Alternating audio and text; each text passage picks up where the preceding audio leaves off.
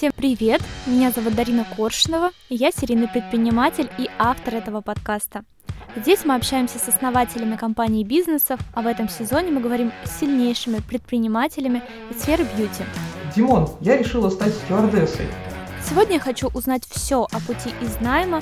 Он говорит, м-м, как здорово, а чего ты боялась? А я боялась, что мне кушать будет не на что. До своего производства косметики и инфобизнеса с миллионными оборотами. Как бы мои клиенты что, ходят ко мне от безысходности? О том, какие подводные камни ждут предпринимателя, который решил запустить свой бренд. Он хочет запустить свой бренд или он хочет создать производство. Поговорим о установках и о том, как, изменив мышление, зарабатывать больше. Вот заплатите миллионы, и вы выйдете отсюда с двумя. Ну, вы выйдете отсюда разнесенные в клочья.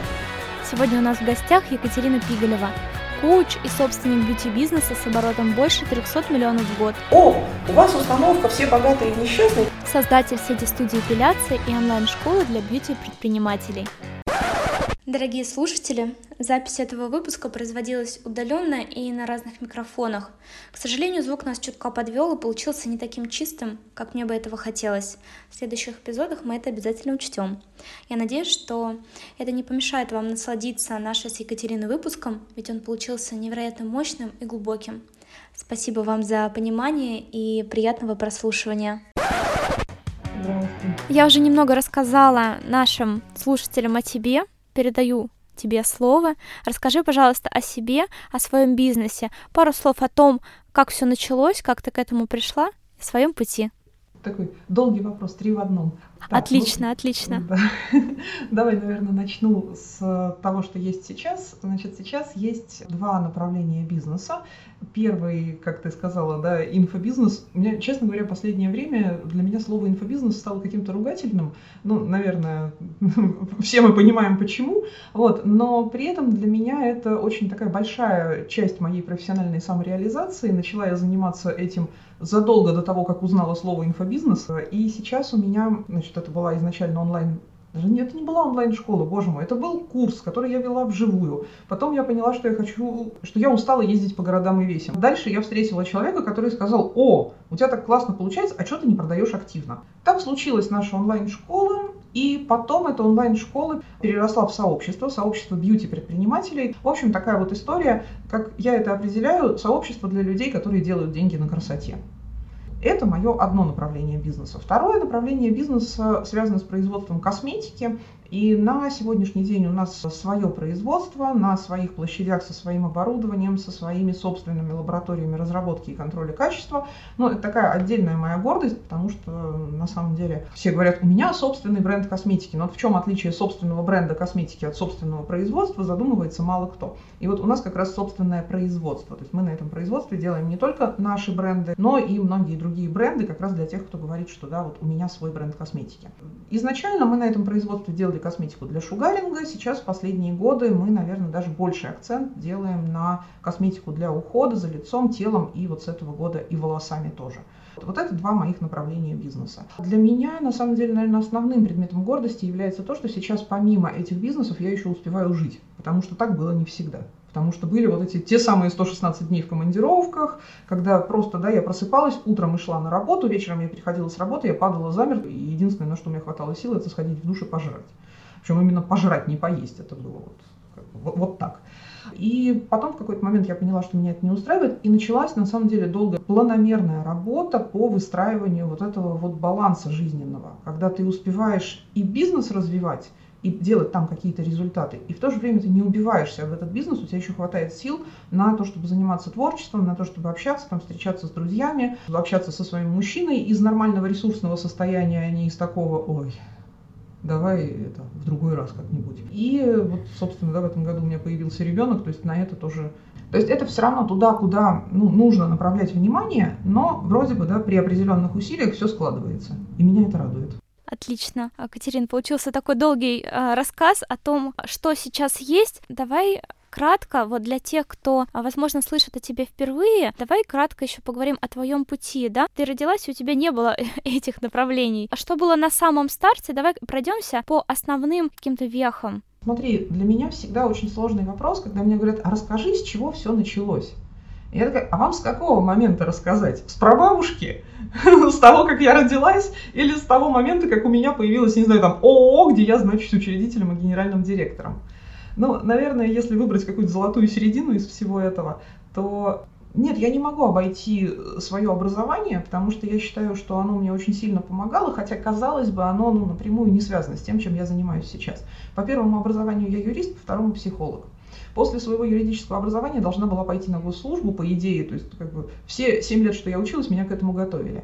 Когда я туда пришла, ну, я долго там решалась, пойти, не пойти, хочу, не хочу. Ну, вот как бы основное опасение по поводу госслужбы у меня заключалось в том, что я туда приду, и там меня будут окружать 45-летние тетки, с которым мне, там, 20 с небольшим летней девочки будет тяжело. Когда я туда пришла, я обнаружила, что все гораздо более плачевно, потому что там меня окружали 25-летние тетки. То есть там были женщины достаточно молодые, но с мышлением теток. И вот это, наверное, то, что заставило меня принять окончательное решение, что нет, я продержалась три месяца, после чего я закрыла эту дверь для себя навсегда и поняла, что я туда не хочу. Потом в какой-то момент я оказалась в консалтинговой компании. Работа в консалтинге – это такая очень интересная история, безумно интересная, правда, вот прям вау. Но есть нюанс. Чтобы там развиваться и делать карьеру, тебе нужно работать примерно 24 на 7. То есть, ну, с короткими перерывами на сон. Но если ты начинаешь работать в формате вот как бы с 9 до 6, то на тебя все смотрят немножко косо, и каких-то интересных проектов тебе не получить. А для меня вот это интересно, это всегда было двигателем. Да? То есть даже в работе по найму, конечно, я очень люблю деньги и любила их всегда, потому что я наверное, как и многие люди, которые выросли в небогатых семьях, у них есть такая немножко завышенная значимость денег, да, то есть им кажется, что вот деньги это вообще там чуть ли не главное в жизни. Но помимо денег мне всегда было важно, чтобы мне было интересно. Так вот, получать интересные проекты в консалтинге можно только если ты реально этим живешь. И я этим какое-то время жила, а потом меня накрыла такая штука, я тогда не знала, что это так называется, сейчас я понимаю, что это называется профессиональное выгорание. Тогда мне никто не объяснил, что это такое, не сказал, как с этим работать, и я, э, в общем, начала мучиться и страдать, думать, что со мной что-то не так, что все вот как бы живут, у них все хорошо, а я вот какая-то не такая. И в один прекрасный день, э, общаясь с одним своим другом, которому я как бы рискнула пожаловаться на то, что со мной происходит, он сказал, слушай, а чем ты мечтала заниматься в детстве? Вот у тебя в детстве была мечта. Я говорю, ты знаешь, да я в принципе вот как бы всегда была очень таким ребенком рано повзрослевшим и понимала, что я хочу делать карьеру, там туда-сюда. Он говорит, нет, подожди, вспоминай, вот что было до. Что было до того, как ты вообще стала задумываться о том, что типа нужны деньги, что ты хочешь жить богато и вот это все. Я говорю, слушай, ну блин, ну это все такие детские, наивные какие-то истории. Вот я мечтала стать стюардессой. Ну и какое это имеет значение? Ну, мечтала я быть стюардессой. Он, значит, давай ржать над этим, там, представляя меня в обличии стюардессы. И э, меня это задело, черт возьми. Как он смеет вообще надсмехаться над, над моей детской мечтой? Я ему тут про самое, можно сказать, интимное рассказала, а он, значит, такой секой. И долго я эту мысль крутила в своей голове и поняла, что я хочу. Я хочу реализовать свою детскую мечту, я хочу попробовать работать тем, вот, чем я мечтала в свое время заниматься. Я решилась совершить, наверное, самый нестандартный поступок в моей жизни, как раз-таки с офисной работы, с хорошей зарплатой, с хорошими перспективами, с хорошими клиентами и интересными проектами уйти на вот эту вот странную работу, о которой вроде бы все мечтают, ну, не все, да, понятно, многие, но мечтают так как-то не всерьез. Скажи, тобой двигал именно интерес. Окей, была какая-то поддержка, опора, на что ты опиралась, когда ты уходила? Должно же быть что-то, понимаешь, за спиной. Что было у тебя? Да, у меня был муж который меня, в общем-то, содержал, я понимала, что я не останусь на улице, голодная, холодная, то есть, как бы, да, это у меня будет. Причем, когда я ему сказала, говорю, Димон, я решила стать стюардессой. Он говорит, Катюх, ты что, обкурилась, что ли? Ты с ума сошла или вообще, вообще где? Я говорю, ну вот так. Он говорит, ну что ж, попробуй. Почему нет? На этом, наверное, моя поддержка заканчивалась. Естественно, когда я принимала решение уйти работать стюардессой, я не могла не подумать о деньгах. На первое время у меня были какие-то накопления, которые позволили мне, ну, опять же, до 9 месяцев, пока я принимала решение, я к этому готовилась и финансово тоже, и часть денег откладывала. Но потом, спустя какое-то время, я поняла, что жить на зарплату стюардессы я не умею и, в общем-то, не хочу учиться. И надо что-то делать. А тогда как раз бабахнул 2008 год, тоже кризисный. Господи, когда в России не было кризиса? Вот так вот вспоминаю. Да? А это было в кризис такого-то года. Да, это к слову о том, нужно ли ждать какого-то удобного момента, чтобы начать свое дело или перейти в какое-то другое Нужно ли его ждать? Ответ очевиден. Кризис, он всегда, ну, для многих из нас оказывается тем самым пенделем, который, вот знаете, последняя капля. Блин, ну все уже, ё-моё, вот, ну, мне нечего терять, я пошла, да, так, так больше продолжаться не может. В 2008 году сократилась полетная программа, и мы стали зарабатывать еще меньше, потому что нам платили за часы налетанные. Ну, то есть совсем стало там, типа, когда я получила зарплату из разряда 20 тысяч, я поняла, что надо что-то менять, но мне безумно нравилась сама работа. Я поняла, что я не хочу уходить. И мне, значит, надо искать что? Подработку. Ну, как нормальная русская баба, да, возьму-ка я себе 5 подработочек, чтобы как-то выжить. И я нашла эту подработку, точнее как, мне надо было сначала закончить курсы, я их закончила, и я стала визажист. Появились первые деньги от этой подработки именно в бьюти-сфере. И тут я поняла, что мне, безум... мне не нравится быть визажистом, но мне безумно нравится вся эта бьюти-история. Визажистом мне не нравилось быть по нескольким причинам, и одна из них заключалась в том, что среднестатистической российской женщине в тот момент визажист нужен был ну, два раза в жизни. На свадьбу и на вторую свадьбу. На возвращаемость клиентов рассчитывать особо не приходилось. И я стала думать, а какие есть бьюти-сферы, куда клиенты приходят чаще. И так вот в моей жизни появилась эпиляция. Я поняла, что мне это нравится, что это нравится клиентам, что они возвращаются, и это самое главное, это нравится мне. То есть, когда я делала эпиляцию, в отличие от того, когда я красила людей, да, я понимала, что у меня это получается хорошо, лучше, чем у среднестатистического мастера. Когда мне говорят, ой, у тебя рука поставлена или там у тебя легкая рука, я уже, да, там, побыв преподавателем по этому ремеслу какое-то достаточно долгое время, всегда говорю, что, ребят, дело не в руке. И когда вы думаете, что у кого-то легкая рука или тяжелая рука, дело исключительно в мозгах. Да, вот, либо у тебя легкие мозги, и ты как бы их включаешь, чтобы подумать, либо они у тебя очень тяжело заводятся, и тогда ты их не используешь в работе, и тогда все будут говорить, что у тебя тяжелая рука. У меня, по сути, получилось две любимых работы. Одна любимая работа стюардессы, за которую не платили, вторая любимая работа мастера по эпиляции, за которую платили. Ну, как бы выбор был очевиден. Тебе было сложно предать авиацию и уйти в это дело, или э, достаточно легко? Слушай, ты знаешь, мне, наверное, было бы очень сложно предать авиацию, если бы не тот факт, что я очень люблю деньги. И вот как бы выбирая между деньгами и авиацией, я прям выбрала деньги. Хотя, слушай, скажу честно, мне до сих пор достаточно часто снится эта работа. Так ты выбрала деньги. Меркантильно, да, вот так вот взяла, выбрала деньги. Окей, окей. Что было дальше? А дальше было очень интересно, потому что ровно в момент, как я э, решилась уйти из авиации, и, а на самом деле там помимо того, что ах, предать авиацию, там был еще один меркантильный аргумент, который мне мешал это сделать. Потому что на тот момент я уже успела развестись со своим мужем, э, и э, авиация давала мне стабильный доход.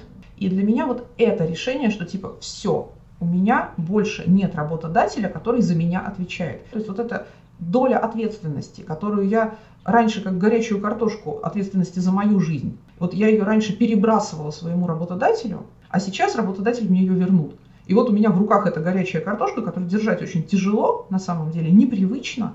И я такая, м-м, ну окей, теперь будет так. Да, и теперь никаких гарантий у меня нет. На самом деле, ребят, никаких гарантий у нас нет, ну, по жизни, да, когда у нас есть работодатель, это тоже иллюзия гарантий.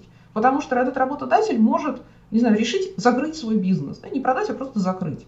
Он может решить уволить вас конкретно, лично вот не нравитесь вы ему. Он может решить эту должность э, сократить, хоть вы ему и очень нравитесь, но как бы вот извините, вот ваша трудовая книжка, до свидания. Но мы, как правило, об этом не думаем, но большинство людей да, об этом не думает и предпочитает жить в иллюзии, что работодатель за них отвечает. На самом деле нет. Когда в 2000, наверное, 15 или 16 году, когда я уже там, мой личный доход был порядка полутора-двух миллионов в месяц, и один из моих наставников, Михаил Дашкиев, меня спросил, он говорит, Катя, а вот из какого строительного материала построен твой бизнес? Да? Потому что у кого-то он построен из амбиций, из желаний доказать родителям или там бывшей девушке, что вот я такой крутой, а из чего твой построен? И я поняла, что мой бизнес построен из страха вот из того самого страха не выжить, э, не расплатиться за квартиру, оказаться на улице, который тогда накрыл меня в момент, когда я осталась без э, мужа и без работодателя, и без вот этого оклада, смешно сказать, да, в 11 тысяч рублей. На тот момент, ну просто для понимания масштабов бедствия, да, на тот момент мой личный доход, э, то есть не обороты в бизнесе, а мой личный доход, который я вытаскивала на себя, составлял порядка 2 миллионов рублей. Он говорит, м-м, как здорово, а чего ты боялась? Говорю, а я боялась, что мне кушать будет не на что. Говорит, ну и жрешь же ты. И в этот момент я осознала вот маразм ситуации. И это был на самом деле очень кризисный момент для меня, потому что когда я поняла, что а бояться-то уже можно перестать, то есть все, да, если у меня запрос только на то, чтобы кушать, то я могу перестать работать вот с этой минуты, и мне как бы хватит.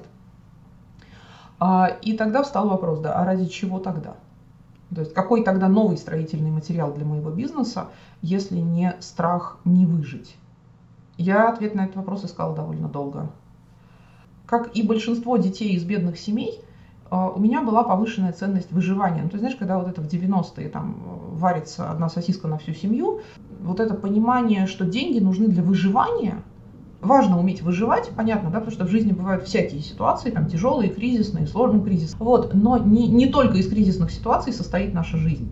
Она состоит из вот момента здесь и сейчас. И как раз-таки умение проживать этот момент здесь и сейчас – прочувствовать его, не выживать, а проживать, да, как бы осознанно вот каждую минуту видеть, что с тобой происходит, э, что ты при этом чувствуешь и как тебе вообще с этим. Да, я это выбираю или я это не выбираю, я хочу это продолжать или я хочу это остановить и пойти там куда-то еще. И вот э, на самом деле жить – это большая роскошь. Она, но это роскошь не в плане того, что на нее нужно много денег, а на нее нужно разрешение, да, дать себе разрешение действительно жить. А, и понятно, что для этого уровень выживания, ну хорошо бы, чтобы был закрыт. Но закрыть уровень выживания там сильно проще, чем нам кажется. То есть нам никому из нас для этого не нужен миллион. Для чего мне деньги? Как я хочу изменить мир? Ну, то есть мы же, это, это, блин, возможно, это сейчас звучит как пафосные слова, но ведь по большому счету каждый из нас в мире оставляет какой-то след. И если мы не хотим прожить эту жизнь как идеальный хомяк, пожрать, посрать и сдохнуть, то мы начинаем задавать себе вопросы, да, а какое, какое влияние я хочу оказать на этот мир? И вот, наверное, сейчас как раз вот эта возможность оставить какой-то след в мире, ну, то есть я понимаю, что я точно оставила след в индустрии красоты в сфере шугаринга. Подумала, осознала и поняла, что да как бы, ну come on, да, если бы не было меня, то не было бы вот того, всего 5-10, когда я читаю учебник для косметологов 1986 года, где написано, воскоплавы бывают однокамерные, двухкамерные и двухкамерные с ситом для волос. Боже, как это страшно звучит. И я понимаю, что я приняла участие в том, Слушай, это правда страшно звучит, да? Чтобы сито для волос было э, искоренено из этого. Да, вот мне как бы очень хотелось, чтобы эпиляция перестала быть какой-то грязной, подпольной, такой довольно-таки мерзенькой процедурой с ситом для волос. Вот, и, ну, я считаю, что мне удалось. И как мне кажется, что то, что я после себя оставила в сфере эпиляции, это все-таки повышение уровня нормы этой услуги массово по России, а не в двух десятках элитных салонах Москвы. А в какой-то момент я увидела, что заниматься эпиляцией начинает нравиться не только мне. У меня начинают появляться конкуренты. И, естественно, меня в первый момент это начало беспокоить очень сильно, потому что, да, опять включился страх, что, о боже мой, мне не хватит денег, сейчас все уйдут к конкурентам. Вот, э, это тоже, да, вот этот страх, что «А, появился конкурент, все, мои клиенты к нему уйдут. Потом я научилась думать и задавать себе вопрос, а почему мои клиенты должны уйти к конкурентам? Я что, настолько плохая? То есть, ну как бы мои клиенты что, ходят ко мне от безысходности? От того, что им некуда больше пойти, и сейчас как только появится хоть кто-то, кто может делать то же самое, что и я, то люди радостно побегут. Вот, и дальше я поняла, что у меня два варианта. Первый вариант – это сидеть, злиться и бояться из-за того, что появились конкуренты. А второй вариант – это извлечь из этого какую-то пользу. Я решила извлекать пользу. И я начала обучать и продавать материалы для эпиляции. Потому что на тот момент в России их было не так много, а у меня была возможность э, привозить э, там, один бренд, который не представлен в России, из Израиля. Там на самом деле с обучением было прикольно. И я поначалу обучала так, ну, честно говоря, на отвали. То есть, ну, так, чтобы нельзя было сказать, что я не обучила, там что-то не додала, обманула, но и не вкладываясь в это особо. То есть у меня как бы не было интереса в том, чтобы мои ученики стали успешными мастерами. А потом я поняла такую штуку, что вот чтобы обучить одного мастера, там, условно говоря, я брала за обучение там, 8 тысяч рублей, и мне надо потратить целый день, 12 часов, с утра до вечера. И это такая довольно тяжелая работа.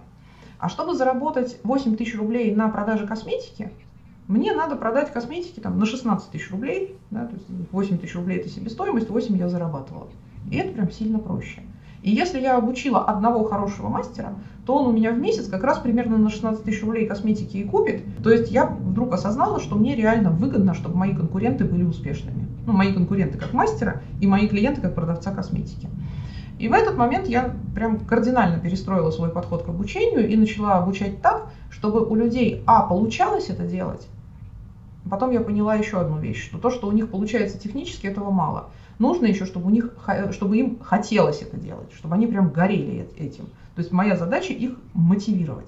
А потом я поняла еще одну вещь. Они шли за примером для подражания или для вдохновения, да, они шли посмотреть, что так можно. Только хотела сказать, увидеть, увидеть и разрешить себе. Угу. Увидеть и разрешить себе, да, что можно быть успешным мастером по эпиляции. Потому что многие из этих девчонок, они очень стеснялись того, что они делают. Не потому, что это там зона бикини или вот какие-то интимные места, потому что как это так, ты с высшим образованием и станешь вот этим вот вторым сортом обслуживающим персоналом. И когда я приезжала и показывала им буквально на пальцах, как они в своем Торжке, Стерлитамаке или Лесосибирске могут заработать 150, 200, а то и 250, если поднапрягутся. И для них вот этот момент был типа точно можно.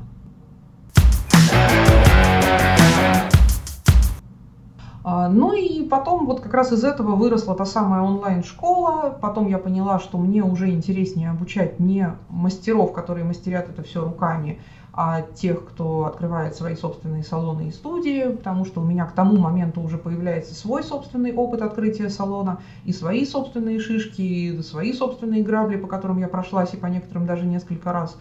И, в общем, наверное, знаете, я понимаю, что это, наверное, тоже мой такой способ глубже осознавать информацию. То есть есть же этот старый советский анекдот, да, что какие тупые студенты мне попались. Я им уже один раз объяснил, они не понимают, второй раз объяснил, не понимают, третий раз объяснил, не понимают. Я уже сам понимать начинаю, а они все не понимают. То есть для меня очень часто а, вот эта вот история с передачей знаний, она становится как будто бы ключом для того, чтобы самой а, что-то понять глубже. Давай поговорим с тобой по поводу денежного мышления. А, что это такое, по-твоему? А, и как мышление и установки помогают либо мешают нам в жизни? Слушай, хорошая тема, прям тоже тема моего многолетнего исследования. Смотри, во-первых, э, здесь, наверное, прежде чем эту тему начать раскрывать, мне хочется прям простроить цепочку, чтобы она сейчас у нас у всех в голове была одинаковая, ну, по крайней мере, то, как это существует для меня. У нас у всех в жизни есть какие-то результаты. Общем, когда мне человек говорит, у меня никаких результатов, ну, кому, но он лукавит. Да, у нас у всех результат какой-то есть. Отсутствие результата тоже результат. В общем, да. Но на самом деле даже как бы наличие результата у нас у всех точно есть. Другой вопрос, что мы можем обесценивать ту сферу, в которой у нас есть этот результат, и говорить, да, ой, там, ну да, у меня там красивое тело, но это тоже не, не достижение, это вот там матушка природа, боженька, родители там расстарались, да, а я что? Ну, подумаешь, да, что мне 40 лет, а оно все еще красивое. Ну, это не результат. Вот. А на самом деле у нас у всех есть результаты, и если мы перестанем а, кокетничать и лукавить, то мы эти результаты увидим. Что приводит к этим результатам? Ну, очевидно, что к этим результатам приводят определенные действия которые мы делаем. А, и тогда встает вопрос, если в принципе эти действия известны, да, потому что уже так много было на эту тему там, всевозможных интервью, подкастов, когда у успешных предпринимателей спрашивали, что вы делали. И люди-то как бы в большинстве своем довольно-таки честно рассказывали о том, что они делали. То есть, ну, казалось бы, возьми вот действия успешного предпринимателя, или там возьми действия, которые описаны вот в этой книжке, да, там делай раз, два, три, четыре но ведь нет же, а, мы эти действия либо не делаем, не делаем, потому что у нас есть какие-то истории на эту тему, что так нельзя, или у меня не получится, или в моей сфере это не работает, или в моем городе это не работает, или я не смогу, потому что вот то-то, то-то. Я не такой человек, как некоторые мне говорят. Ну вот понимаете, Екатерина, я, вот да, вы все правильно говорите, но я такой человек, что я это делать не Но есть парочку но. Да, есть парочку «но». Либо э, вот бывают ситуации, когда человек делает эти действия, точнее он думает, что он их делает, но он их делает либо как-то криво, либо не в том объеме. Почему? Почему так происходит? Зачем мы, такие звероящеры, и делаем не те действия, не так и, и не туда? Потому что вот как раз-таки у нас в голове есть то самое мышление, которое нам говорит, это не сработает, это не для тебя, ты не сможешь, в твоем городе не будет, у людей денег нет, это неприлично, так про тебя подумают, что ты назойливая, там все догадаются и побьют тебя ногами. И так далее и тому подобное. И прикол в том, что вот это мышление, а, оно во многом состоит из осознаваемых нами каких-то установок, да, что то есть, типа, человека спрашиваешь, почему ты не хочешь это делать? Он говорит, я не хочу быть навязчивым, я не хочу быть назойливым. Я ненавижу вот навязчивых таких назойливых продавцов и не хочу быть сама такой же. Окей, с этим можно работать. Но это осознаваемые нами какие-то вот э, установочки. А у нас еще есть огромное количество установок, которые у нас сидят и нами не осознаются. И они-то нами и рулят. Почему? Потому что с ними работать невозможно. Потому что я не понимаю, почему я не могу себя заставить это сделать. Я не понимаю, почему я вместо 10 конкурентов проанализировала трех. У тебя, ну, люди, да, часто очень любят прятаться за историей про то, что я не успела, у меня не было времени. Ну, come on, да, мы с вами все прекрасно знаем, что время у всех есть. 24 часа в сутки, 7 дней в неделю, 52 недели в году. У всех у нас. У бомжа дяди Васи, который описавшийся спит на Ярославском вокзале. У вас, у меня, у английской королевы, у Владимира Владимировича Путина. У нас у всех времени одинаково. Почему мы начинаем себе рассказывать истории про то, что мы не успели или нам не хватило времени? А вот как раз таки потому, что где-то на уровне подсознания сидит установка, которая говорит, это опасно, это бесполезно, да, если ты это сделаешь, станет хуже от тебя отвернется твоя семья, твои друзья, там над тобой все будут смеяться, тебя выгонят из стаи, и ты один умрешь, замерзнешь в поле. Ну, я сейчас утрирую, но примерно так. На самом деле наше подсознание, оно достаточно такое, знаете, архаичное. И оно по-прежнему боится того, что нас выгонят из стаи. Оно по-прежнему боится того, что мы останемся одни, потому что для древнего человека остаться одному это практически ну, синоним того, чтобы умереть. Да? Древний человек не мог прожить один, он не мог прожить без стаи. Поэтому как раз работа с установками, работа с мышлением и использование таких, знаете, практик, э, ну, предприниматели, они же люди очень умные в большинстве своем, но таким вот житейским умом. То есть у них может не быть там пяти высших образований, но при этом они прям точно не идиоты. И у них нормально все с рациональным мышлением, как правило. И с такими людьми бывает, правда, сложно работать на уровне установок, и для этого используются всякие вспомогательные практики из серии там, медитации, расстановок и так далее и тому подобное. Тут каждому свое, кому что заходит. Вот. И как раз для того, чтобы это вытащить, увидеть и увидев, мы начинаем с этим работать. Зло узнано, зло названо, зло больше не имеет силы. Кать, скажи, пожалуйста, вот мы же, а, окей, эти установки и убеждения есть в нашей голове, но мы же с ними не рождаемся, они откуда-то берутся, и кто-то закладывает нам. Откуда они берутся? Слушай, хороший вопрос, потому что, ну, э, есть такое мнение, что с частью установок, и я, в принципе, его разделяю, да, что с частью установок мы уже рождаемся. Угу, то есть это так называемые родовые установки. Это родовые установки, это установки, связанные с судьбой народа. Ну, то есть мы все дети своего народа. Я сейчас даже не про территорию, я сейчас про этнос. И у каждого этноса, у каждого народа в истории есть определенные повторяющиеся паттерны. Крепостное право. Ну, скажете, что э, наличие в России крепостного права не влияет на вас? Ну, бугагашеньки. Мы с вами не застали крепостное право. Мы даже, наверное, не застали людей, которые его застали. Возможно, многие из нас не застали даже людей, которые застали людей, которые застали крепостное право. Но на уровне мышления где-то там оно в нас сидит. Да, то есть это история народа как этноса. И есть э, вот родовые установки, то есть это уже из истории рода. Есть семейные установки из истории семьи. Ну, э, семейные, наверное, они больше как раз после рождения влияют. То есть под семьей я подразумеваю э, ныне живущих людей. Под родом я подразумеваю людей, которые уже ушли э, из жизни, да, а, но их история продолжает влиять на нас. И есть, конечно же, э, пренатальные вот эти все истории, то есть то, что случилось с нами, когда мы уже в животике у мамы были, но еще из животика не вылезли. Те эмоции, которые испытывала мама, и у нее вырабатываются определенные гормоны, и эти гормоны с кровотоком поступают ребенку, ну, это как бы, я думаю, что для большинства из вас очевидно, да, в гормоны мы вроде бы все, верим все, я думаю, нет так, настолько воинствующих атеистов, чтобы они не верили в гормоны. Вот, и то, что гормоны влияют на, могут усиливать или подавлять те или иные телесные функции, это как бы, ну, тоже вариант доказанный и вроде как неоспоримый. Ну, а дальше понятно, а дальше ребеночек вылезает. И вылезает он в определенный контекст. контекст семьи, да, где его ждали или не ждали, где он ценный или не ценный, где он долгожданный наследник или он э,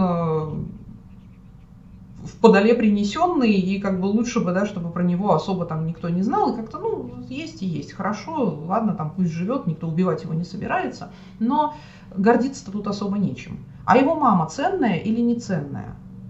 И вот в это ребенок вылезает. И вот с этим он уже начинает жить и формировать свои представления о том, что такое жизнь, какова она и каково, каково его место в этой жизни. И, а деньги-то это, собственно, что? Это энергия. Эта энергия такая же, как энергия жизни, такая же, как сексуальная энергия. И вот то, как в семье ко всему этому относится, как в семье относится к проявлению сексуальной энергии, как в семье относится к проявлению энергии жизни, и как в семье относится к деньгам, это все, ну, естественно, ребенка формирует. Есть хорошая новость. Хорошая новость заключается в том, что с момента, как нам исполнилось 18 лет, наши родители больше не ответственны за то, что у нас в голове на тему, в общем-то, на любую. И какие бы нам установки не заложили в детстве, какая бы у нас ни была тяжелая родовая программа, какое бы у нас, какая бы ни была трагическая судьба нашего народа, или сколько бы полчищ врагов, э, насильников и так далее не прошлось по нашей территории, мы можем с этим работать. И каждый человек в состоянии очень сильно скорректировать тот набор установок, который ну, оказывается в его голове. Да, на это нужно время, да, на это нужны силы, но я считаю, что это то, чем как раз и стоит заниматься. А, единственный момент такой вот мое видение, да, не надо этим подменять а, рациональную работу над бизнесом, над показателями, над отчетами. То есть это не замена. Потому что когда ко мне приходят девочки... Не уходить целиком в это. Да, когда приходят девочки и говорят, что вот я уже столько расстановок сделала, уже вот и там была, и сям была, а в бизнесе ничего не двигается. Я говорю, ну хорошо, давай посмотрим твой бизнес-план. А, что, бизнес-план? Не, ну у меня есть бизнес-план, смотри, вот здесь продаем, вот здесь покупаем. Вот мой бизнес-план. Через три года миллион рублей зарабатываем. Здорово. Здорово, что ты делала расстановки, здорово, что... Надежные, как швейцарские часы. Да, я же верю, говорит, я каждый день визуализирую, что у меня через год будет миллион. Здорово, но как бы помимо вот этой твоей святой уверенности, это хорошо. Но давай еще на циферках посмотрим. То есть я, вот для меня вот эти две вещи, рациональная работа с цифрами э, и работа со своими установками и убеждениями, в том числе с использованием иррациональных и даже очень иррациональных инструментов, это как два крыла. Да, у птицы, если будет одно крыло, любое, правое, левое, неважно, она не улетит. Нужно два. И вот здесь, мне кажется, тоже для э, развития, такого серьезного развития в бизнесе, работа с двумя крыльями, она, ну вот только так и больше, к сожалению, никак. По крайней мере, я не нашла другого способа. Может, он существует. Катя, ну и завершая разговор про мышление, вот сейчас я чувствую какой-то тренд на денежное мышление, на то, а, как с помощью мышления, того, как правильно думать, можно заработать больше. Вот скажи мне, ты веришь в это? Это вообще работает? Слушай, ну, честно, нет, классифицировать можно все, что угодно, да, можно взять яблоки и начать их классифицировать и говорить, вот это зеленые яблоки, и они особые, они пипец как отличаются от всех остальных яблок и вообще. Можно, не знаю, взять и классифицировать ручки и сказать, что вот все ручки как ручки, а вот это вот желто-синяя ручка, и она абсолютно другая. Давайте все писать только желто-синими ручками, но это будет немножко, на мой взгляд, э, искусственно и за уши притянуто. Ну, то есть я бы не стала говорить, что есть какое-то вот особое денежное мышление. Ну, то есть наше мышление — это некая такая сфера облако такое, состоящее из наших установок, убеждений, каких-то моделей э, представления о том, как устроен мир, касающиеся совершенно разных сфер жизни – то есть это и про деньги, и про секс, и про любовь, и про детей, и про природу, и про все что угодно, да, то есть вот набор наших установок. И часть из этих установок, безусловно, касается денег напрямую, часть из этих установок касается денег косвенно, ну, поскольку, поскольку деньги это, в принципе, что? Это эквивалент энергии. Для чего придумали деньги? Для того, чтобы было проще обмениваться энергией. И поэтому вот все, что касается этого, так или иначе, да, оно формирует ну, некую часть этого облака, которую условно можно назвать денежным мышлением. И она будет отчасти пересекаться с сексуальным мышлением, с отношенческим мышлением, не знаю, там еще каким мышлением, да, питательным мышлением. Угу. Ну, то есть, думая каким-то особым образом заработать больше или выйти на какой-то другой качественный новый уровень невозможно. Или все-таки мы можем как-то по-особенному думать, может быть, обращать внимание на что-то, может быть, как-то себя самопрограммировать, чтобы зарабатывать больше. А, безусловно. Но, смотрите, вот есть наше мышление, да, и кто-то его воспринимает как данность и говорит, ну вот у меня такое мышление, да, вот мне так родители заложили, или там я в детстве такие книжки читал, или я, не знаю, там в детстве не в ту школу ходил, или не те фильмы смотрел, э, и вот поэтому у меня такое мышление. Но понятно, что мы с вами взрослые осознанные люди, и мы прекрасно понимаем, что, в принципе, ну, с тех пор, как нам исполнилось 18 лет, так уж точно, а возможно и раньше, мы начинаем себя э, создавать, мы начинаем над собой работать, да, ну вот у меня толстые коленки от природы. Э, можно же с этим что-то сделать, да, или у меня там, не знаю, ой, у меня вот бока висят, ну это от природы, это вот у меня гены такие, ну come on, это же бред, и мы идем работать со своим телом, там, с диетологом, в спортзале, с косметологом, там, с кем угодно. А, то же самое касается мышления, то есть взрослый осознанный человек, он понимает, что, что у него есть на текущий момент, сколько бы ему лет не было, там, 18, 30, 50 или 80, это, ну, вот, да, результат его каких-то действий в прошлом, а с этого момента он может начать его менять. И мы начинаем менять мышление. А, мы начинаем находить э, в своем мышлении какие-то штуки, которые нам мешают. Мы находим те установки и убеждения, которые уводят нас в сторону от наших целей. И эти цели могут касаться чего угодно, и денег в том числе. Вообще, когда человек ставит целью деньги, мне всегда это немножко странно, потому что ну, деньги это что? Это инструмент. Инструмент обмена энергией. А, соответственно, эти деньги нам нужны для чего-то мы говорим скорее о неких финансовых или материальных целях. И вот эти наши установки и убеждения, они нам помогают двигаться либо в сторону к этим целям, либо в какую-то противоположную или просто там боковую сторону. То есть они нас приводят к чему-то другому. И вот когда мы начинаем целенаправленно работать со своим мышлением, ну, а это, опять же, да, отвечая на твой вопрос, возможно и нужно, делать, ну, если мы как бы хотим изменить свою жизнь, мы не хотим просто ехать по тем рельсам, по которым мы уже едем, когда с каждым годом у нас меняется, в общем-то, возраст, прибавляется количество морщин, ухудшается здоровье, ну, как бы и все, да, так. В принципе, тренд понятен. Динамика не слишком позитивная. Ну, да-да-да, как там говорят, да, детский сад, школа, институт, э, ЗАГС, Икея, огород, кладбище а, ипотека еще там где- где-то. Вот, то есть если нас вот такой вот формат Икея, огород, кладбище не очень устраивает, то, естественно, да, надо с этим что-то делать. И мы начинаем с этим что-то делать и находим те установки, которые нас уводят в сторону. И вот, знаете, здесь прикол, потому что вот за что я не люблю вот эту тему инфобиза, там все чертовски упрощается. Он говорит, просто найдите их и уберите. В смысле уберите? Мы даже зуб не можем просто так В смысле, вырвать. просто найдите?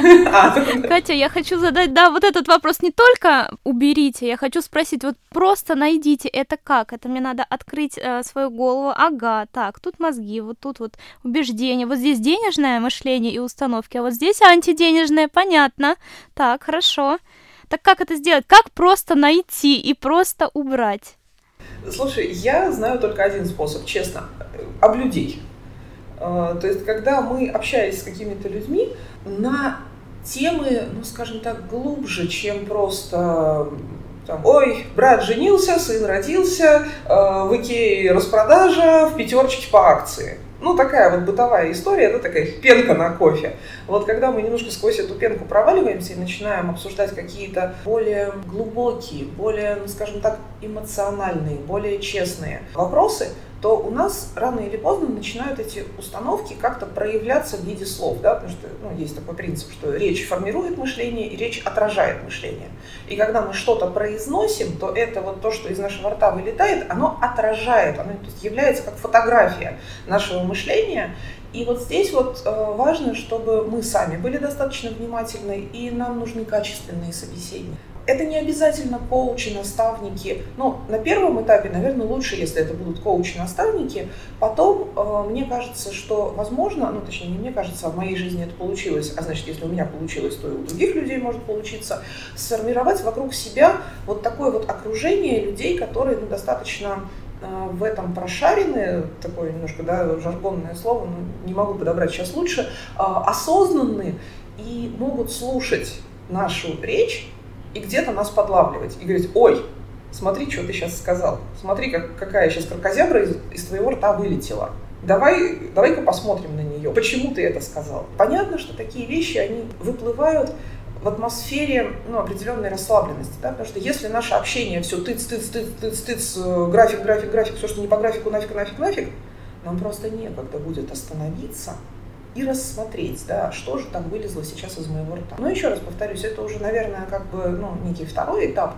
А первый этап – это работа с коучами, работа с наставниками. То есть, ну, грубо говоря, это работа с теми людьми, которым ты платишь деньги за то, что они тебе задают определенные вопросы, отвечая на которые ты имеешь шанс проявить вот эти свои крокозябры. И коуч и наставник – это человек, который натренирован, на то, чтобы этих крокозябр ловить, тащить под микроскоп и уже вместе с тобой рассматривать, да, и выяснять, откуда же она такая взялась и где у нее хвост, и, собственно, да, к чему она приводит, что там за история, почему эта крокозябра образовалась. Вот найти, наверное, так. А вот просто заменить, да, тоже интересная штука, или просто убрать. Вот просто убрать невозможно вообще. И вот здесь вот, опять же, да, моя нелюбовь к инфобизнесменам, а, которые, не будучи зачастую профессионалами, ни в психологии, ни уж тем более в психотерапии, ни коучинге, они говорят, о, у вас установка все богатые и несчастные, так замените ее на все богатые и счастливые, и будет вам счастье. Ребят, ну так не работает. Потому что, извините, эта э, установка, там, условно, все богатые и несчастные, она сформировалась не просто так, не на пустом месте. Она встроена в некую систему. И если мы в системе просто возьмем, да, а что такое система любая? Система чего угодно – это набор элементов и взаимосвязей между ними. И если мы один элемент убираем и заменяем на противоположный, всю систему начинает лихорадить. Поэтому вот здесь вот еще работа, опять же, да, хорошего коуча и хорошего наставника заключается в том, чтобы понять, а на что мы сейчас можем заменить этот элемент так, чтобы он, безусловно, окажет влияние на систему но окажет влияние на систему такое, что система это выдержит, что систему не разнесет к чертовой бабушке на 448 кусочков так, чтобы человеку потом пришлось собирать. Потому что я видела этих людей после лекарей души, как мы их называем, да, таких вот горе-инфобизнесменов э, или горе-наставников, которые, о, просто мы сейчас тебе заменим один элемент на другой, а дальше человека разносит в клочья. А, Дарина, а тебе можно материться в, в подкасте? От тебя можно все. Ой, спасибо, дорогая. Тогда я просто расскажу анекдот. Он просто без мата теряет весь смысл, свой смысл. Когда тетенька приходит к психологу и э, говорит, вы знаете, у меня вот просто у меня такой пиздец, я, я не знаю, что с этим делать. Он говорит, о, не волнуйтесь, сейчас мы, сейчас мы разберемся, весь ваш пиздец уберем. Он говорит, знаете, я не уверена, что его можно убрать, иногда мне кажется, что это несущая конструкция. Вот иногда у человека пиздец – это несущая конструкция. И эту несущую конструкцию ни в коем случае нельзя сносить сразу, не построив другую. А это большая и долгая работа, и она делается точно не за один сеанс. Поэтому, простите, но я не верю в истории, когда вот сейчас мы вам за один раз тут все перепрошьем, да, заплатите миллионы, и вы выйдете отсюда с двумя. Ну, вы выйдете отсюда разнесенные в клочья. Мы с тобой сейчас плавно будем переходить к другой стороне твоей жизни и твоего потрясающего уникального опыта. Это опыт производственного бизнеса. И как э, мы с тобой поговорили раньше, это не просто какое-то контрактное производство, да, когда ты просто приходишь, говоришь, хочу наклеить свою этикеточку, а полностью все ты выстраивала с нуля, запускала свой бренд. Скажи, пожалуйста, вот что ждет предпринимателя, который решил, я хочу запустить свой бренд, свое производство, к чему ему нужно быть готовым, какие вообще нужны ресурсы, конкретные, может быть, цифры на твоем примере? А, ну, наверное, я бы сказала, что этому предпринимателю нужно сначала понять, что он хочет. Он хочет запустить свой бренд или он хочет создать производство. Потому что это, ну, принципиально два разных бизнеса. Вообще разных. Они, конечно, могут существовать, ну, грубо говоря, под одной крышей, но это, ну, знаете, как э, в салоне красоты. Если ты хочешь открыть салон красоты, тебе надо понять, что ты хочешь. Ты хочешь открыть салон красоты или ты хочешь открыть бьюти-коворкинг? То есть за что ты хочешь отвечать, на чем ты хочешь зарабатывать деньги. Ты хочешь, чтобы к тебе просто приходили профессионалы, каждый со своей клиентской базой, и в твоем пространстве творили красоту, а бизнес, связанный с салоном красоты, это совершенно другая история. Это когда ты э, говоришь, у меня вот будет вот так, Для меня красота это вот это, и я собираю людей, которые будут создавать красоту, как я ее понимаю. И моя ответственность, и, собственно, моя бизнес-модель заключается в том, что я нахожу классных профессионалов, у которых со мной одинаковое видение. То есть я знаю, как создать такую красоту, которая будет востребована большим количеством людей. Два разных бизнеса. Также и с производством. Совершенно разные ключевые компетенции. То есть когда ты, например, говоришь, я хочу запустить свой бренд. Ведь запустить свой бренд это не обязательно наклеить этикеточку на уже готовую продукцию. Это неинтересно.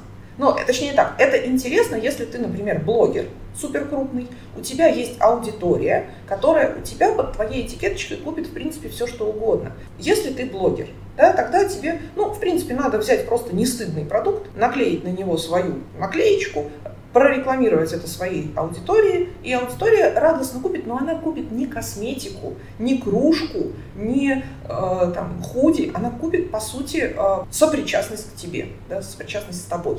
Это как бы одна история. Другая история, если у тебя есть некие такие творческие позывы, и хочется создать свою рецептуру косметики. Да, опять же, тут надо понимать, являешься ли ты при этом химиком-технологом. Потому что если ты химик-технолог, все классно ты действительно можешь создать косметику даже у себя на кухне. Некоторые, конечно, пытаются создавать косметику на кухне, не будучи химиками, технологами, но э, я как человек, знаете, это многие знания, многие печали. Вот я никогда не покупаю вот эту вот косметику, созданную на... Ой, у меня свое мини-производство.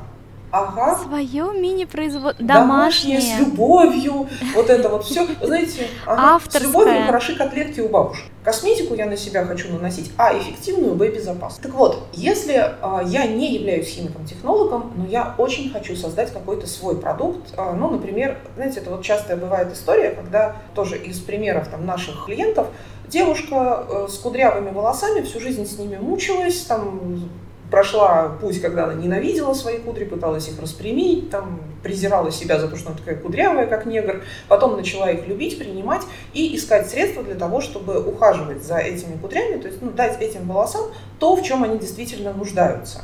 И вот она там перепробовала миллион миллиардов средств, и говорит, я хочу создать свое, которое бы сочетало в себе, вот чтобы у него был вкусный аромат как вот у этого средства, чтобы оно не утяжеляло волосы, как вот это, чтобы волосы не пушились, как вот от этого средства, ты, ты, ты, ты, ты. И вот это как раз хороший запрос на контрактное производство. То есть, когда приходит человек и говорит, я хочу вот создать вот это средство. Замечательно, да? То есть, это абсолютно для нашего производства это прекрасный, понятный э, запрос, с которым можно работать, и на этот запрос, скорее всего, довольно быстро и по относительно, ну, как бы, настолько вменяемой цене, насколько это возможно сейчас на рынке, будет создано какое-то средство. Дальше начинается интересное, о чем большинство людей, которые хотят запустить свой бренд, думают уже потом, когда они окажутся с вот этими замечательными средствами на руках и пониманием, что они не понимают, что с этим делать. Я рекомендую именно с этого и начинать. Прежде чем вы будете думать о том, ой, а какой же у него будет аромат, ой, а в какую же баночку оно будет расфасовано. Ребят, я понимаю вашу творческую часть. Это правда, ну,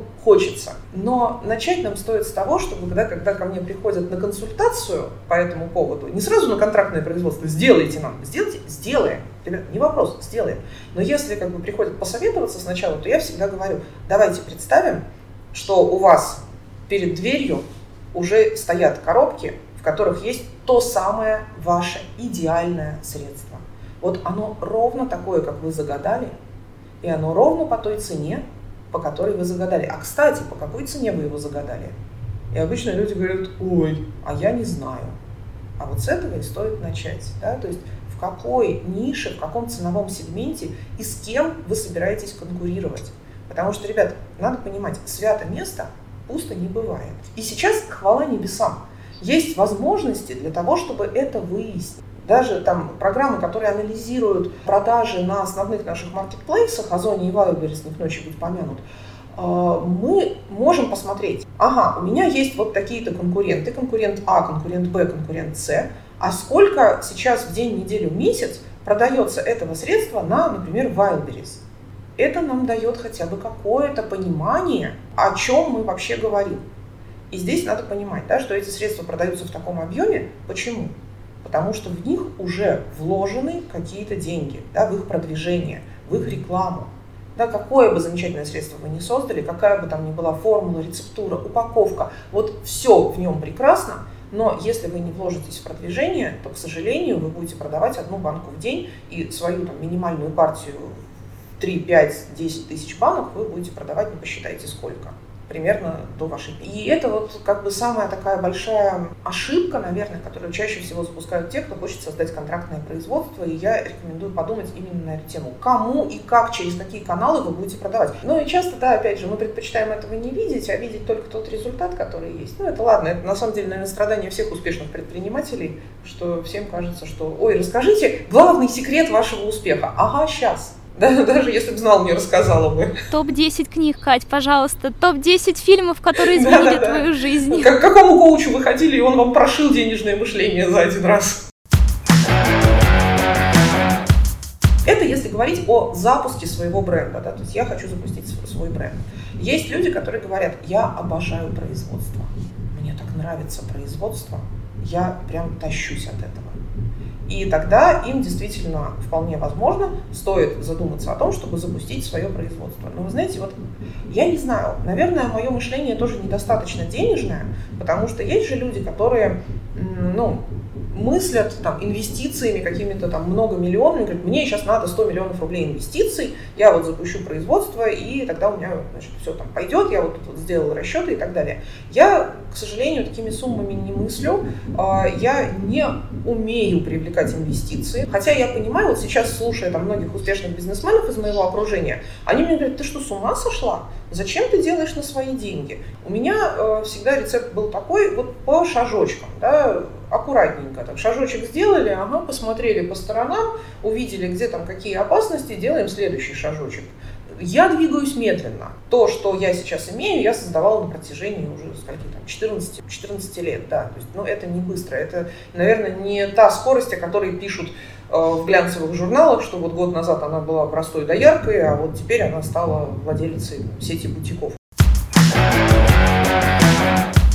Ребят, ну честно, с нуля ничего не делается. И то есть создавалось, по сути, да, из земли моего партнера, из знаний моего партнера о том, как строить, из моего понимания рынка очень хорошего. То есть я на тот момент четко знала, сколько какого продукта нужно моим потребителям, что это за потребители, как они мыслят, что они хотят, что они боятся, какие у нас конкуренты, как сейчас рынок поделен я понимала, какое место на рынке я займу, понимала не в своих эротических фантазиях, а понимала на практике. Я видела, сколько продукта мы уже продаем, и сколько продукта мы могли бы продавать, если бы продавали его чуть дешевле. Собственно, из этого да, создавалось производство. Поэтому я, наверное, категорически не советую, опять же, да, это мое мнение, но тем не менее, я категорически не советую лезть в историю с созданием производства, пока вы не обнюхали каждый закоулочек рынка.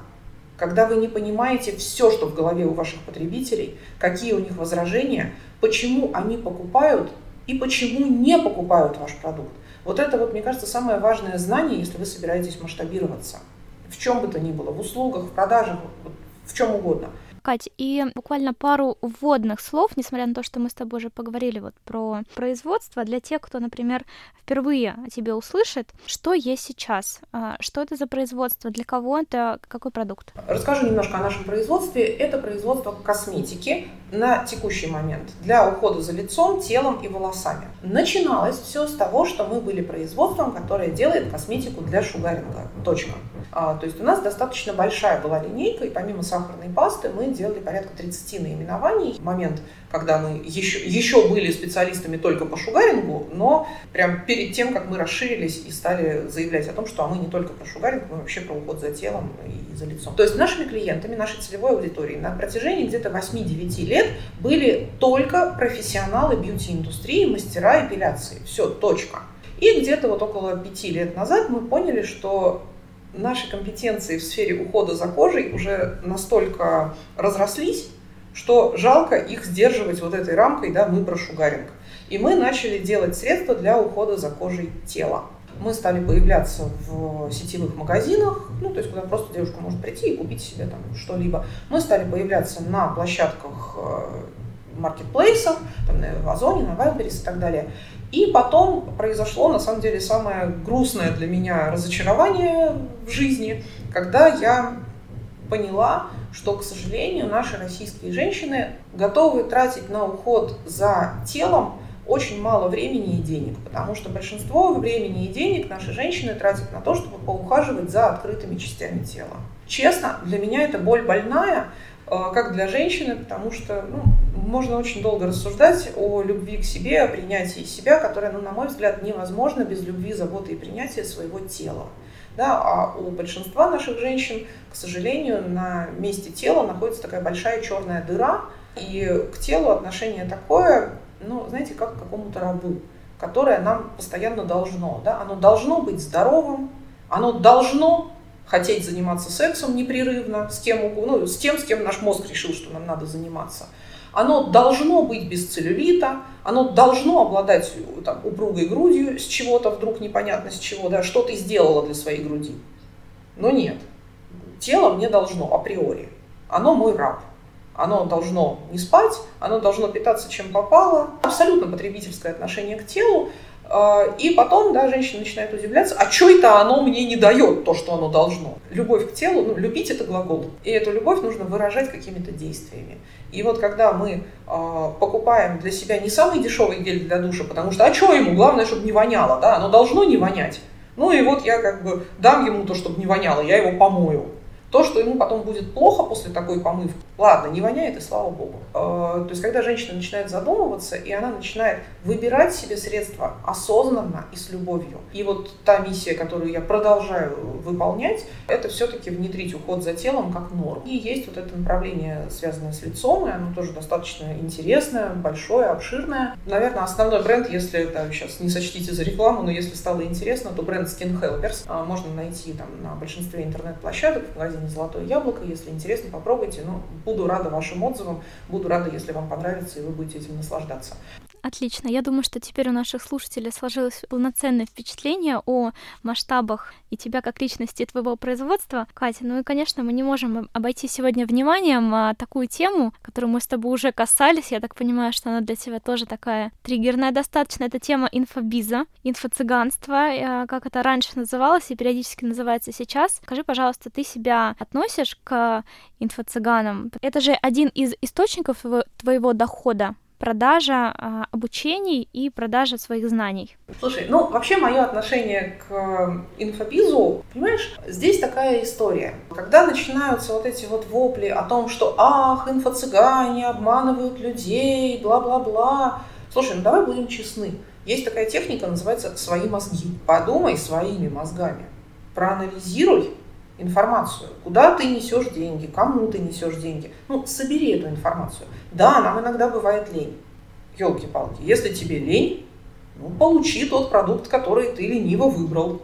И поэтому, когда мы говорим об инфобизе, что ах, вот инфо-цыгане обманывают население, ну, если население не хочет включать свои мозги, возможно, им нужно сейчас пройти этот урок обмана инфо-цыганами, чтобы мозги немножко заработали. То есть, может быть, это стимуляция мозга, для людей. Платное? Да, платное, но в этой жизни все платное. Мы, в принципе, вообще много уроков проходим за деньги. И, как я в таких случаях говорю, спасибо Господи, что деньгами взял.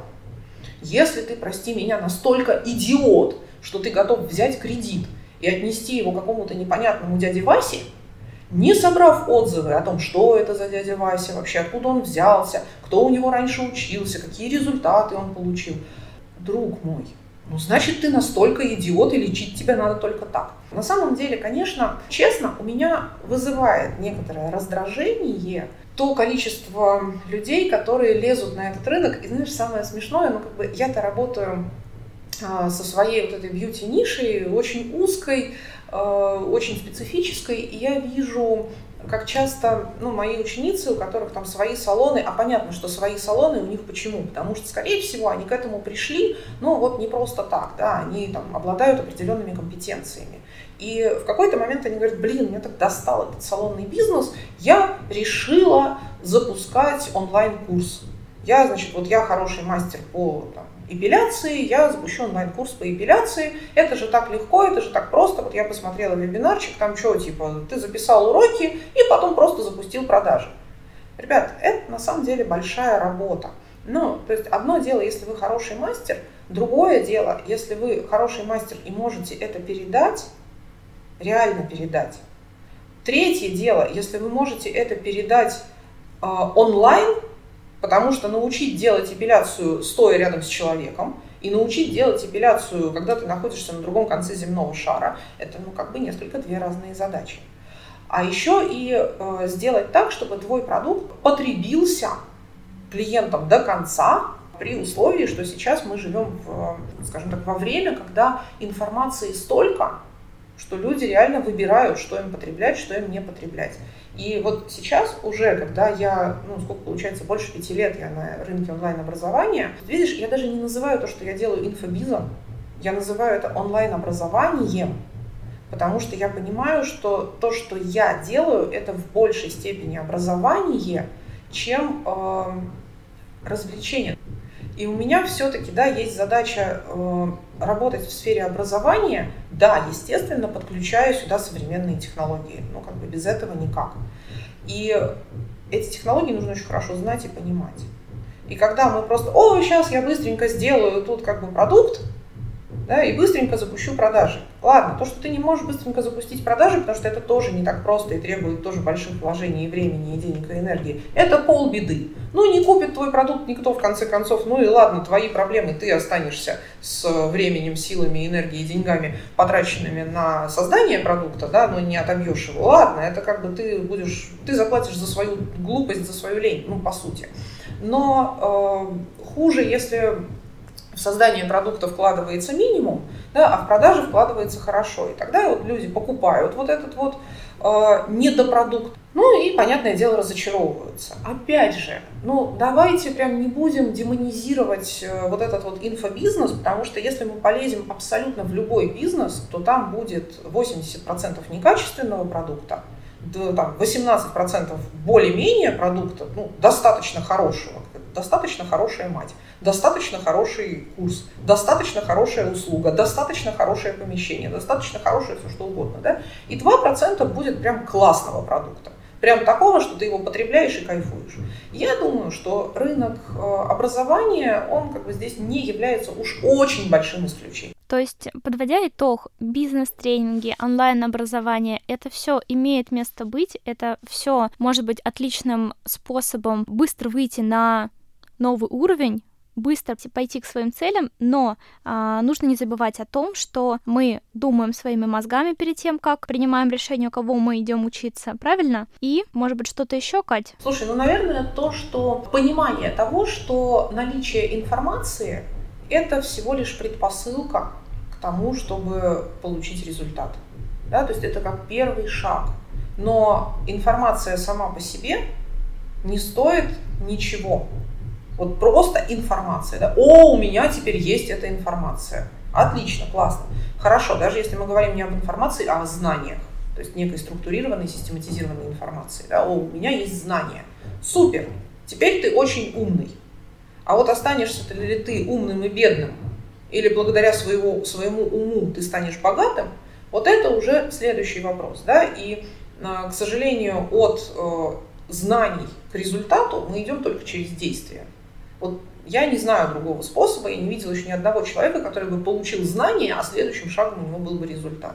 Да, то есть мы получили знания, а дальше эти знания надо применить, я бы даже сказала применять систематически и регулярно. Да, нет волшебной таблетки, которую мы выпили и эй, выздоровели. Но есть волшебная таблетка, которую мы пьем на протяжении определенного продолжительного времени и накопительным итогом в конце концов получаем результат. И вот здесь со знаниями такая же история. Когда мы их начинаем применять и применяем достаточно долго, то рано или поздно результат нас настигает ну, с большой долей вероятности. Опять же, здесь есть теория отсроченного результата, когда чем более амбициозную и крупную цель мы себе ставим, тем дольше мы э, совершаем действия, не видя никакой ответки. Мы делаем, делаем, делаем, делаем, в какой-то момент уже отчаиваемся, такие, блин, вот я делаю, делаю, результата нет. Да, и вот здесь очень важно не сдаваться и продолжать делать, делать, делать, потому что чем масштабнее задача, тем больше вот этот вот срок от начала действий до первого результата, который мы увидим. Потому что, как правило, когда приходит первый результат, у нас открывается второе дыхание, вырастают крылья, и мы уже начинаем делать, ну, как бы более радостно. А вот этот вот момент, который нужно просто, ну, перетерпеть на силе воли, на вере, на поддержке окружающих. Да, понятно, что если мы ставим себе маленькую цель, то отсрочка будет маленькая. Если цель большая, то отсрочка большая. И мне иногда кажется, что вот эта вот теория отсроченного результата, она как раз и объясняет то, почему у одних людей получаются масштабные проекты, а у других получаются только маленькие. Потому что вот как раз да, один человек в состоянии поддерживать себя действующим на протяжении долгого времени, даже не видя результата, а другой человек сдается, да, он такой, блин, я уже неделю делаю, а результата все нет, а, все, пошло оно все к чертям, все не мое, э, там идея плохая, конкуренты сволочи, жить в России невозможно и прочее, бла-бла-бла. Вот. Наверное, не только это, но мне кажется, что это во многом определяет масштабность проектов, ну, как масштабность личности, да, и масштабность проектов, которые мы делаем. Катя, у нас в подкасте есть рубрика, она называется «Мой большой факап», в котором наши гости делятся своим каким-то самым большим провалом и опытом, которые они из него извлекли. Что бы ты отметила из своего? А, ну, наверное, самый такой мой большой факап заключался в неправильном увольнении сотрудника. Потому что где-то прошло уже, наверное, лет шесть, но я этот случай до сих пор очень как бы помню, а, когда я наняла нового руководителя отдела продаж, ну, прекрасный представительный мужчина, который там обещал, что ой, да у вас тут такие вообще перспективы, да тут можно и вот это, и вот это, и вот то, да, конечно, конечно, я, значит, уши развесила, такая, о боже, да, у меня такой прекрасный бизнес, а мой старый руководитель отдела продаж просто неудачник, и поэтому мы не продаемся так, как могли бы продаваться. Все, мы начали работать с этим прекрасным мужчиной. Ну, первый месяц там, понятно, он как-то что-то там пытался разобраться, въехать, ну, вроде, да, там, результатов от него больших не ждем. Второй месяц снова нет каких-то грандиозных результатов, третий месяц опять ну, как бы, как было, так и есть. И я понимаю, что чувак-то просто как бы вешает мне лапшу на уши и сделать-то ничего толком не может. И, в общем, я решила с ним попрощаться, но почему-то при прощании, ну, понятно почему, там у меня есть свои определенные фишечки, я решила высказать ему все, что я о нем думаю. О том, что он не продажник, а пустое место, не руководитель, а, в общем, тоже так себе, и в общем, я ему все это дело при увольнении рассказала и захотела с ним проститься, ну, вот на такой вот не самой красивой ноте, не выплатив ему, ну, там бонусы, понятно, что он, в общем-то, их и особо не заслуживал. Вот, я решила, что он и зарплаты-то не заслуживает, потому что, ну, по сути, он не сделал за три месяца примерно ничего, кроме создания видимости и раздувания щек и посещения там всевозможных собраний и совещаний с битием себя в грудь и обещанием, что сейчас он тут вообще а, продвинет нас, и мы улетим. Э, в результате моей демотивирующей беседы человек очень сильно расстроился и обиделся. И э, потом начал нам мстить. Мстил он нам на протяжении примерно полугода, э, рассылая всем клиентам сообщения о том, что какие мы нехорошие, какие мы козлы и сволочи. Вот, совершенно ну, какую-то информацию, не имеющую отношения к реальности, что у нас там и на производстве вообще все плохо, и антисанитария, и чуть ли там не мыши, крысы, тараканы бегают. В итоге получилось так, что это действительно отразилось на наших продажах, отразилось достаточно сильно. Мы потеряли клиентов, вот, и это было действительно ну, довольно-таки чувствительно для нас, и восстанавливались мы после вот таких вот репутационных рисков довольно долго. Ну, правда, здесь можно сказать, что нет худа без добра, потому что после этого случая ну, мы стали задаваться вопросом, что нам можно сделать для того, чтобы ну, как-то людям показать, что на самом деле это все неправда. И мы начали проводить экскурсии к нам на производство, и эти экскурсии на производство на самом деле в итоге оказались очень хорошим э, таким маркетинговым ходом, и люди действительно приходили, смотрели, там, впечатлялись и становились потом очень лояльными после посещения производства. Но, в общем, я поняла, что на самом деле э, очень важно расставаться с людьми по-хорошему, не давать им поводов для обиды, ну, потому что если уж быть совсем честной, да, то как бы там ни было, э, человек, который на тебя работал, он на тебя работал. Хорошо, плохо, но он работал на тебя, на твой бизнес, да, на то, чтобы ты достигал в итоге своих целей. И то, что человек работал плохо и продолжал работать, это, по сути, ну, как бы мой косяк как руководителя.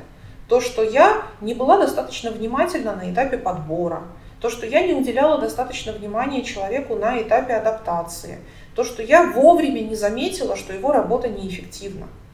Это мой косяк как руководителя, что я допустила, что на этой должности в моей компании работал непрофессиональный человек.